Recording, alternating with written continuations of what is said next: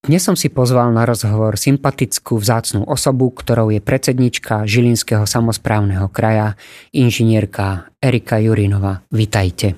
Ďakujem pekne. E, už 9 rokov bojuje za ľudí a ich životné príbehy, aktívne sa venuje sociálnej oblasti a starostlivosti o sociálne a zdravotne znevýhodnené skupiny. Od roku 2016 presadzovala riešenia pre dôstojný život ľudí v regiónoch ako predsednička Výboru Národnej rady pre ľudské práva a národnostné menšiny a dnes svoje úsilie investuje do budúcnosti Žilinského kraja. V tomto rozhovore chcem spojiť to, čo som práve v súvislosti s jej prácou povedal. Budem sa s ňou rozprávať o sociálnej oblasti a starostlivosti o sociálne a zdravotne znevýhodnené skupiny v Žilinskom kraji. Sociálna oblasť je jednou z najdôležitejších aj najsilnejších kompetencií samozprávnych krajov. Ak by sme mohli predstaviť poslucháčom túto kompetenciu, ako vyzerá sociálna oblasť v číslach v Žilinskom kraji. Eh, je pravdou, že eh, tá kompetencia župy je veľmi silná, teda v sociálnej oblasti. Okrem tejto oblasti je ďalších 5 eh, kompetencií a musíme naplňať všetky.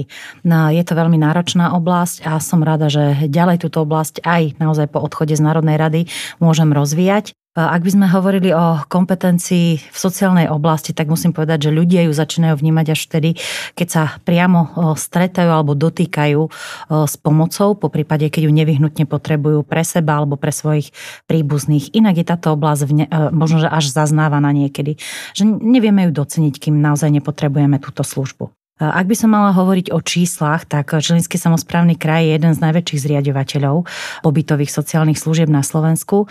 Žilinský samozprávny kraj má zriadených 26 pobytových zariadení, sú to domovy sociálnych služieb alebo centra sociálnych služieb, kde sa poskytuje komplexná zdravotná starostlivosť.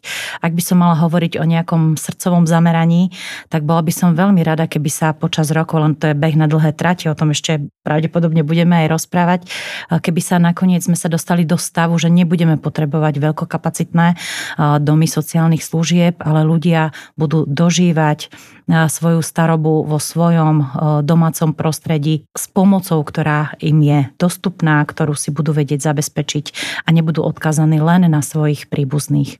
To je taký cieľ, ale vrajím, že to je ešte veľmi dlhá cesta. Každopádne platí, že v tejto chvíli Žilinský samozprávny kraj poskytuje viac ako 3300 pobytových miest a našou úlohou je tie životy ľudí, ktorí e, sú v domovoch sociálnych služieb, prispôsobiť tak, aby im boli príjemné, aby naozaj nestrádali to, že už nie sú vo svojom domácom prostredí.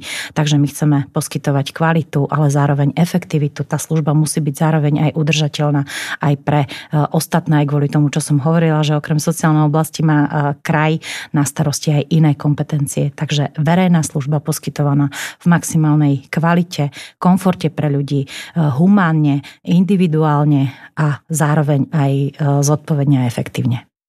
E, hovorili sme si teda nejaké čísla, povedali sme si o súčasnom stave, v ktorom sa tieto zariadenia nachádzajú, alebo celá oblasť sociálna, ale k tomuto stavu sme sa museli nejakým spôsobom dopracovať, aby ste dosiahli takéto pekné výsledky. Pozrime sa teda na chvíľočku späť na začiatok vašej misie na Žilinskom samozprávnom kraji. Aké najvážnejšie slabiny ste identifikovali v sociálnej oblasti po vašom nástupe? Slabiny, možno, že e, naozaj, že župy sú maximálne zamerané na pobytové služby.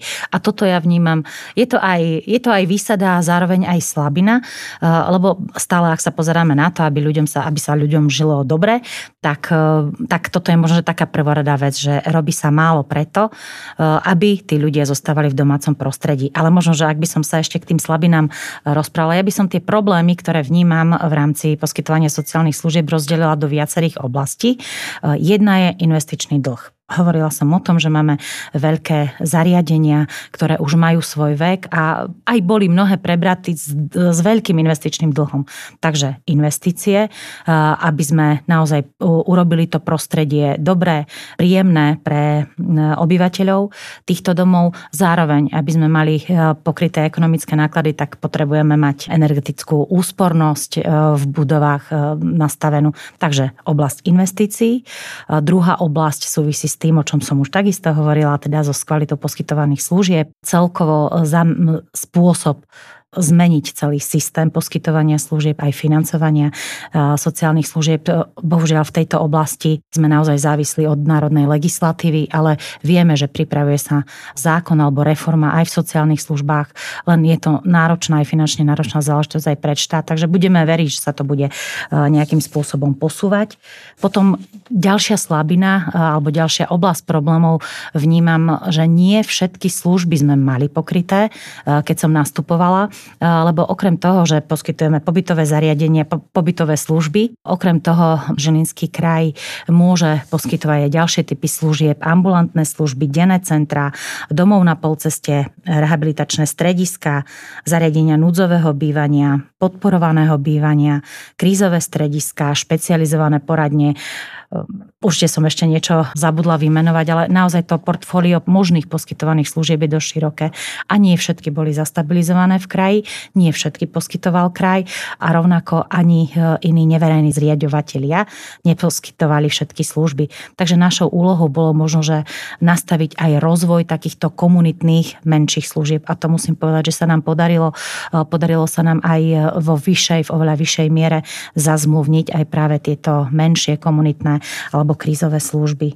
No a posledná oblasť, ktorá si zaslúži pozornosť a je aj náročná, je personálna otázka. Hlavne teraz v koronakríze sme o tom veľa počuli, ako ľudia už nevládzu v sociálnych službách. Jednak to, že to finančné ohodnotenie je, aké je, aj keď treba povedať, že naozaj cena práce alebo mzdy sa pomaly dvíhajú. My sa snažíme všetky prostriedky, ktoré sociálnym zariadeniam dávať, aby aby, aby boli v maximálnej miere venované práve na finančné ohodnotenie ľudí. Ale proste personálna otázka je náročná a preto máme aj pripravené nové typy vzdelávania, ktoré už aj budeme vlastne od septembra pomaličky spúšťať. Takže tá personálna otázka e, je asi možno, že to, to najťažšie a najnáročnejšie, lebo to súvisí aj so silnou fyzickou, ale aj psychickou podporou zamestnancov. Áno, spomenuli ste práve problémy s, so zamestnancami, ale spomenuli ste aj pandémiu. Keď sa vrátime do súčasnosti, do tejto pandemickej situácie, ako táto pandémia ovplyvnila fungovanie týchto sociálnych zariadení?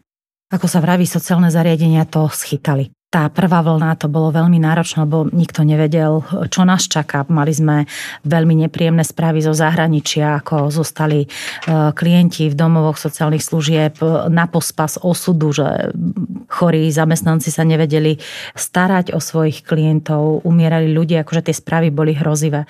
A tu musím povedať, že vzhľadom na to, že možno, že tieto katastrofické scenáre sme počuli, tak jednak e, vo všetkých zariadeniach okamžite vznikali krízové štáty štáby, ktoré sa snažili reagovať na vzniknutú situáciu, ale čo je veľmi dôležité a aj povzbudzujúce, aj, aj to bolo naozaj pozitívne vnímané aj našim odborom, ale aj samotnými zariadeniami, že ministerstvo práce sa veľmi e, v tejto veci zainteresovalo a naozaj nastavilo krízové riadenie, podľa mňa ukážkovo aj v rámci Európy, veľmi ukážkovo keď sa začínalo s testovaním, e, okamžite sa organizovali testovania e, v zariadeniach sociálnych služieb. E, už keď sa už vlna prevalila, mali nastavené karanténne procesy, postupy, ale samozrejme, že táto pandémia bola nepríjemná v tom, že museli sa upravovať aj situácie v rámci života ľudí. Dochádzalo k množstvám obmedzení. Možno, že niektoré boli prehnané, ale vzhľadom na to, že naozaj nikto nevedel, že čo sa môže stať a, a povedzme si a naozaj aj e, starky nám na začiatku v prvej vlne umierali. Mnohé zariadenia prekonali silné vlny pandémie. Vždy sme, každý deň sme v podstate trpli, aké nové správy nám budú riaditeľia posielať, ale je to za nami. A vravím, že hneď na tej prvej vlne sa aj ministerstvo, aj zariadenia veľmi použili a dnes sa už neobávame tejto nasledujúcej vlny Omikronu, jednak aj preto, lebo tá zaočkovanosť v našich zariadeniach, aj čo sa týka klientov, tam je veľmi vysoká, aj čo sa týka e, zamestnancov, je veľmi slušná. Takže aj preto, ale hlavne preto, že už každý vie, kde je jeho miesto, keď príde zlá situácia a každý vie, čo má robiť. Sme zasanovaní ochrannými pomôckami, proste všetky podporné materiály sú k dispozícii, takže to je veľká výhoda výhoda. Áno, správy o vývoji pandémie sú také mierne optimistické, tak je určite na mieste pozrieť sa v tejto oblasti aj do budúcnosti. Je pred nami rok 2022. Aké investičné zámery plánujete v kraji uskutočniť v tomto roku? Mm, áno, pred Vianocami sme schváľovali rozpočet župy. Musím povedať, že je veľmi napätý, tak ako u každej samozprávy, ale každopádne e, treba povedať, že aj tento rok na sociálne služby idú veľké peniaze, e, ale je to spôsobené najmä tým ľudským faktorom, že naozaj zamestnávame viac ako 2300 zamestnancov v tejto oblasti. E, každopádne aj investície sú nachystané do sociálnej oblasti. Možno, že takým mm, nastavením tak legislatívy legislatívy, ale aj, eh, aj všetkých parametrov, ktoré idú z Európskej únie. My nedokážeme využiť, nie že efektívne, ale vôbec nedokážeme využiť európske fondy na to, aby sme rekonštruovali tie naše zariadenia, ktoré máme, nazvem ich veľkokapacitné. Podpora sa naozaj týka tých malých, dnes poviem komunitných zariadení do 12 osôb, aj keď v zákone máme nastavené sociálne služby pri poskytovaní do 40 osôb. Proste nevieme ich financovať z európskych financií, musíme si na to nájsť zdroje vo vlastnom rozpočte. Takže aj tento rok sme vyčlenili čiastku zhruba 1 milión eur, e, kde chceme pokračovať e, v rozbehnutých rekonštrukciách. Napríklad v našom najväčšom zariadení letokruhy v Žiline, kde vo viacerých bytových domoch je umiestnených viac ako 300 e, obyvateľov alebo klientov. Takže tam robíme postupne rekonštrukcie, rekonštruujeme prípojky, potrubia, oplašťujeme budovy, aby boli naozaj energeticky úsporné. To je jedna e, rekonštrukcia. Tu na ľadovni v Martine budeme robiť rekonštrukciu výťahov, ktoré už dosluhujú a už je problém aj so získaním revízie, takže to bude taká väčšia investícia na Kisuciach v Centre sociálnych služieb Kamence. Tam sa pripravuje takisto rekonštrukcia výťahu a debarierizácia priestoru. E, proste tých investícií, to boli také väčšie investície, ale okrem toho e, pribúdajú vždy proste veci, ktoré urgentne a akutne treba riešiť, to už potom riešime z, z rezervného fondu, ktorý máme pre takéto naliehavé situácie pripravené. Je to aj tak veľmi pekné, pretože sa hovorí o sociálnych službách, že neúmerne zaťažujú rozpočty. Vy ste spomenuli, že by ste to chceli riešiť systémovo a že pripravujete nejaké systémové zmeny ako riešenie. Mohli by ste nám predstaviť tie najdôležitejšie systémové zmeny, na ktorých kraj pracuje? Vlastne taká z môjho pohľadu najdôležitejšia systémová zmena už prebehla a ďalšia prebieha.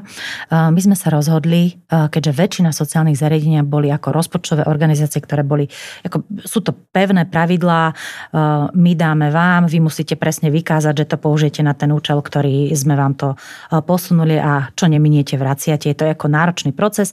Takže prvé také zjednodušenie, zefektívnenie nastalo, keď sme sa rozhodli, že všetky naše organizácie zriadovateľskej pôsobnosti sa stanú príspevkovými no, organizáciami.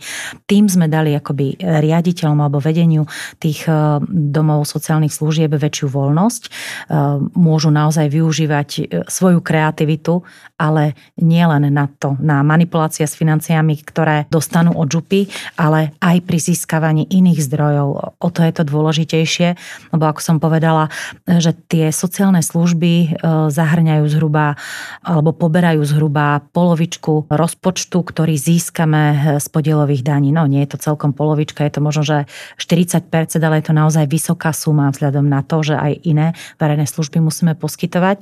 Takže beriem ako zásadnú vec, že z rozpočtových organizácií sa stali príspevkové organizácie a teraz ideme možno, že po tých ekonomických eh, otázkach je pre nás dôležité, aby sme vedeli porovnávať túto verejnú službu a aby sme za dané financie dostali eh, maximálnu kvalitu za poskytovanú verejnú službu. Takže kvôli tomu, aby sme dokázali porovnávať to poskytovanie a v jednotlivých zariadeniach, tak potrebujeme získavať údaje, tam potrebujeme mať jednotné výkazníctvo, jednotné e, účtovníctvo. E, jednoducho teraz sa zladzujú možno, že metodiky, ako získavať dáta, ktoré by sme vedeli my porovnávať a na základe toho by sme vedeli možno aj navrhovať opatrenia potom jednotlivým organizáciám po tej ekonomickej stránke. Na druhej strane zameriavame sa aj na kvalitu. Mnohé naše zariadenia už majú certifikát kvality, niektoré sa pripravujú. Aj v rámci úradu e, pripravujeme hodnotenie kvality. E, takže akoby ruka v ruka ekonomické ukazovatele a zároveň s tými e, kvalitatívnymi ukazovateľmi. To je pre nás akoby veľmi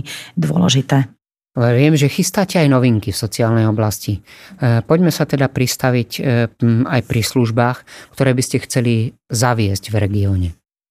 Možno, že stojí za to, že kým sa dostanem ku konkrétnym službám, povedať, že novinkou pre mňa aj bolo, keď sme v rámci projektu Efektívna verejná správa pripravili smart koncepciu v oblasti sociálnych služieb. Je to naozaj taká inovatívna koncepcia, ktorá nám ukazuje, aké všetky možné technológie by sme mohli a aj by sme radi zaviedli práve pri poskytovaní sociálnych služieb.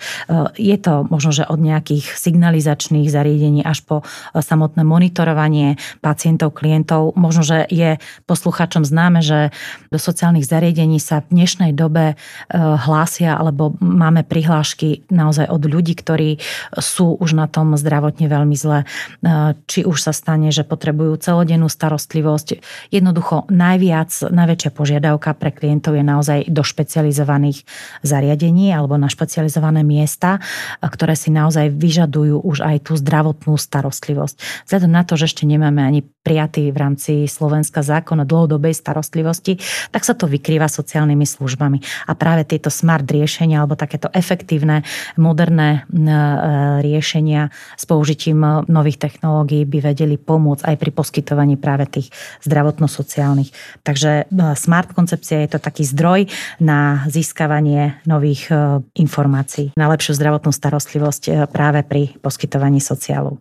Okrem toho, nové služby, ktoré vnímame, že nemáme, teraz som už teda konkrétne pri tých poskytovaných službách. Minulý rok Župa začala e, projekt Horizont. E, mali sme proste objekt, ktorý chátral, nevedeli sme ho nejako využiť, bolo to v meste, v centre a práve z analýzy takéto podobnej, takéto podobnej stratégie sme naozaj, nám vyšlo, že potrebujeme službu domov na polceste. Tak sme sa rozhodli budovu, ktorá bola v meste nevyužiť využívaná, chatrajúca, e, sanovať a na jej mieste postaviť novú budovu. Táto služba bude slúžiť pre 12 e, klientov. E, ide najmä o, krízovú, krízové situácie mladých ľudí, kedy sa nevedia zaradiť do spoločnosti. Môže ísť o deti z detských domovov, o dospelých teda z detských domovov, ktoré sa potrebujú nejakým spôsobom zaradiť do života. Takže je to taká sprevádzajúca služba.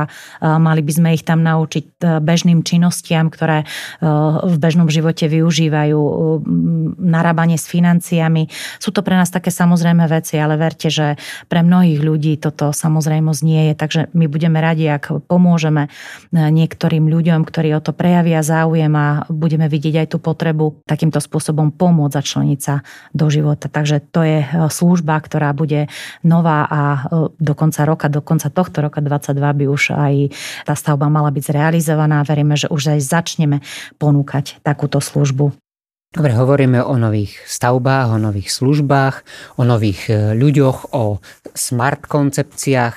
Môže to však ale naraziť na jeden mm, vážny problém, to je, sú ľudské zdroje. Budeme potrebovať nové, inovatívne, smart ľudské zdroje. E, tak ako s takýmto problémom sa vlastne borí celé Slovensko? Ako ho chcete riešiť vy v kraji? Vnímame, ten odchod zo sociálnych služieb nie je v našom regióne až taký zreteľný. Predsa len asi tá vnímavosť e, toho regionálu a spätosť s regiónom je asi vyššia ako na západnom Slovensku, na južnom Slovensku, za to sme vďační. Ale každopádne vnímame, že ten záujem mladých ľudí akoby dať sa na dráhu opatrovateľstva a starostlivosti nie je taký veľký. Takže robíme také opatrenia a medzi to hlavné opatrenie je, že naozaj vytvárame nový študijný program, ktorý sme zavesili zatiaľ na strednú zdravotnú školu Liptovskom Mikuláši. Bude to nový študijný odbor, odbor opatrovateľka, ktorým by sme veľmi radi ako mladým nejakým spôsobom zaujímavým ukázali prácu a aj vlastne ich pozvať do takejto náročnej, ale naozaj veľmi naplňujúcej práce. Takže od septembra tie procesy, aby sa zaradili študijné odbory a e, od osnovy e, do e, národnej koncepcie sú veľmi náročné, takže sme radi, že po roku úsilia sa podarí otvoriť tento rok externú formu štúdia pri strednej zdravotníckej škole a od až nasledujúceho, nie tohto roku, školského roku 22-23, ale 23-24 budeme spúšťať aj dennú formu takéhoto štúdia. To je teda oblasť poskytovania sociálnych služieb a e, rovnako, keď som hovorila o tej druhej časti, ekonomickej časti, vnímame aj potrebu e, vyvzdelať mladých ekonómov na sociálne služby, na, pardon, na verejné, na poskytovanie verejných služieb. Eh, tiež zdá sa to možno mm, také, že, že však čo ekonom, ako ekonom, ale faktom je, že na školách to zameranie účtovníctva aj všetko je proste na biznisovú sféru. A my predsa len ako najväčší poskytovateľ v kraji verejných služieb potrebujeme naozaj, aby tí študenti, žiaci mali nejaký styk eh, práve aj s tou eh, s verejnou službou, s tým, akým spôsobom sa účtuje, aké postupy sa tam používajú. Je to taká veľká výučbová oblasť a rozhodli sme sa, že zasa z s obchodnou akadémiou tu v Žiline vstúpime do duálneho vzdelávania pre prípravu takýchto ekonomov, aby nám vedeli e, zasanovať zasa oblasť ekonomiky pri verejných službách. Takže už od tohto školského roka prebiehali aj nábory a v podstate od septembra už začínajú e, decka, ktoré sú už študenti aj na obchodnej akadémii v tomto duálnom vzdelávaní. A záujem? Sa, je o to záujem? Bol záujem, bola som veľmi prekvapená. E, mali pozvaných akoby z jedného ročníka, mali vytipovaných e, nejakých, ja neviem, 20 žiakov, z toho 16 e, a samozrejme je to vec aj rodičov. Hej, to, to zasa berieme ako veľmi vážny faktor, že pozývali sa aj žiaci, aj rodičia a naozaj 16 žiakov prejavilo záujem, že chce ísť do, do duálu pre takúto vzdelávaciu oblasť, čo nás veľmi potešilo. Budeme radi, ak sa nám podarí naozaj vyvzdelať si mladých ľudí, ktorí rovno zostanú či v sociálnych zariadeniach, to môžu byť aj kultúrne zariadenia, to môžu byť zdravotnícke zariadenia. Tá oblasť je naozaj veľmi široká. Je to pre vás dobrá vizitka, že je záujem. Asi, asi máte dobré, dobré meno, keď sa Dobre ľudia... to pripravili, hlásia. áno. Aha, vyzerá, že áno, ale tak to... ako je to asi aj dobrá značka. Žilinský samozprávny kraj. Áno. Ešte ma na sociálnej oblasti zaujala vec, ktorá je nad rámec zákonných kompetencií samozprávnych krajov a predsa ju Žilinská župa má. A je to nadácia Žilinského samozprávneho kraja pre pomoc rodinám. K tomu mi povedzte niečo. To bola jedna z našich e, predvolebných aktivít a zároveň aj povolebných. To bola vlastne prvá vec, ktorú sme zrealizovali, keď sme prišli na župu.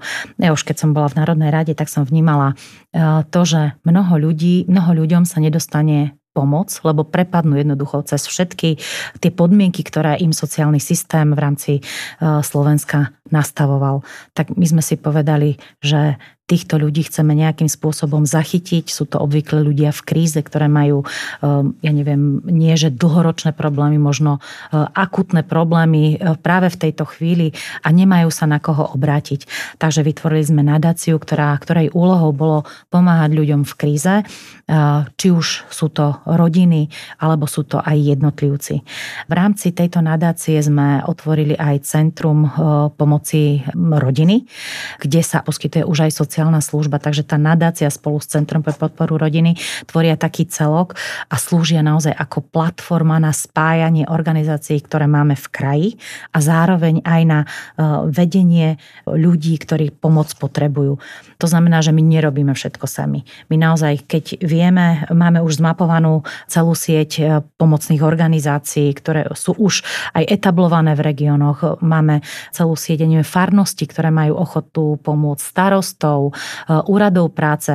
Je to naozaj taká veľmi flexibilná komunita, ktorá keď príde podnet, naši ho samozrejme vyhodnotia priamo na mieste, rozprávajú sa. Jednak je dôležité, že zistí sa, že možno práve ten človek nepotrebuje len, ja neviem, 300 eur na drevo, ale popri tom, popri tom um, zisťovaní sa dozvedia, že majú dieťa, ktoré študuje a nemajú na zaplatenie internátu, uh, zistí sa, že chýba oblečenie, zistí sa, že im tečie strecha, alebo že im vypadol, vypadlo kúrenie, akože majú pokazený kotol naozaj množstvo informácií sa zistí a potom je úžasné, že častokrát sa vytvorí okolo týchto ľudí taký obal, ktorý tú sieť pre ich pomoc naozaj vytvorí. Takže v tomto je tá nadácia veľmi vzácna. A keby som mala konkrétne o práci nadácie povedať, tak e, za tie 4 roky svojho pôsobenia už distribuovala do regiónu pre ľudí e, viac ako 130 tisíc e, eur. Je to suma, ktorá 20 tisíc dostávajú akoby z rozpočtu župy na pomoc, nie na prácu, ale na pomoc. A všetko ostatné si dokázali zabezpečiť z iných zdrojov, od sponzorov, robili verejné zbierky, jednoducho aj oni sa snažili naozaj propagovať tú pomoc, aby sa našli aj ľudia, nielen ktorí sú ochotní dať e, zo svojho niečo málo e, na pomoc iným, ale našli sa aj ľudia, ktorí sa aktívne prihlasili k pomoci iným. Takže je, podľa mňa je to taká naozaj vzácná vec, táto nadácia, veľmi im fandím a držím palce. Oni okrem toho, že poskytujú aj sociálne poradenstvo, zabezpečujú aj právne poradenstvo, jednoducho naozaj snažia sa robiť komplexnú pomoc, ale pritom e, snažia sa pracovať aj s tými organizáciami, ktoré už v regióne dlhodobo existujú. Váš e, taký záujem a, a také zanietenie pre túto sociálnu oblasť je veľmi dobrý a ja myslím, že keďže máte znalosti v tejto oblasti, na záver by sme možno povedali o trendoch. Vy ste už čo si naznačili o rodinnom prostredí a tak ďalej, ale určite nám budete vedieť povedať, kam smerujeme, čo nás čaká, v čom je perspektíva. Tie trendy, áno, to je to, o čom som hovorila na začiatku, že dostať by sme sa mali naozaj do situácie, že tí ľudia, ktorí sú osamotení, e, ale zároveň na to prostredie sú zvyknutí, aby mohli dožiť vo svojom prostredí, ktoré poznajú a s ľuďmi, ktorých majú radi, ale s pomocou, ktorú si budú vyžadovať. To je akoby cieľ. A k tomu vedú dlhé cesty, naozaj dlhé cesty. A jednou z tých ciest, na ktorú sme sa dali aj my, akoby v rámci Žilinského kraja, je proces deinstitucionalizácie. Deinstitucionalizácia znamená, že my urobíme maximum preto, aby sa v nejakej dobe, nebude to krátka doba, z týchto našich veľkých zariadení, poviem veľkokapacitných, stali malé komunity, ktoré budú žiť akoby svojim bežným životom. Predsa len, keď si zoberete, v týchto našich zariadeniach veľkých musí byť režim, lebo je to množstvo ľudí a ten režim musí byť nejako nastavený. A predsa len každá osoba je inak vnímavá tie, tie individuálne prístupy sa tam nedajú realizovať v takej miere asi, ako by to bolo dobre. Takže celkovo humanizácia tohoto celého sociálneho systému je naozaj e, možno, že nastavená tak na ten spôsob deinstitucionalizácie. Ak už teda nemôže človek byť úplne doma, tak nech žije v malej komunite, ktorá mu je dostatočná a príjemná. Takže to je taký cieľ.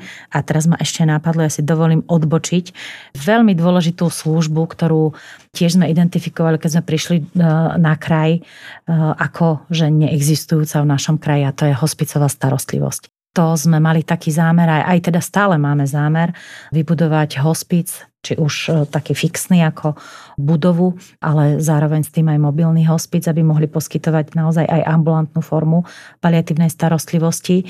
A e, chcem povedať, že máme taký zámer. E, v námestove existuje skelet, ktorý mal byť určený na vybudovanie nemocnice. Táto nemocnica určite už nebude v regióne námestova možné ju vybudovať a tam sme sa rozhodli, že by sme chceli, a už sa začalo aj so štúdiou, nasledovať bude projektová dokumentácia že by sme chceli v tejto oblasti práve ustanoviť hospicovú starostlivosť. Je to vhodné prostredie, e, dobrý región, máme tam zatiaľ e, dostatok stredného zdravotníckého personálu, takže to by bola taká čerešnička na torte, keby sme sa naozaj v tomto začali lepšie hýbať. A vzhľadom na to aj, že stále počúvame, že začalo nové programovacie obdobie, e, máme tu financie z plánu obnovy, tak verím, že sa podarí získať práve aj na túto novú službu, ktorú v kraji nemáme zasanovanú, získať peniaze. O sociálnej oblasti v Žilinskom samozprávnom kraji som sa rozprával s jeho predsedničkou, inžinierkou Erikou Jurinovou. Ďakujem za rozhovor a teda držím palce. Ďakujem veľmi pekne, bolo to veľmi príjemné.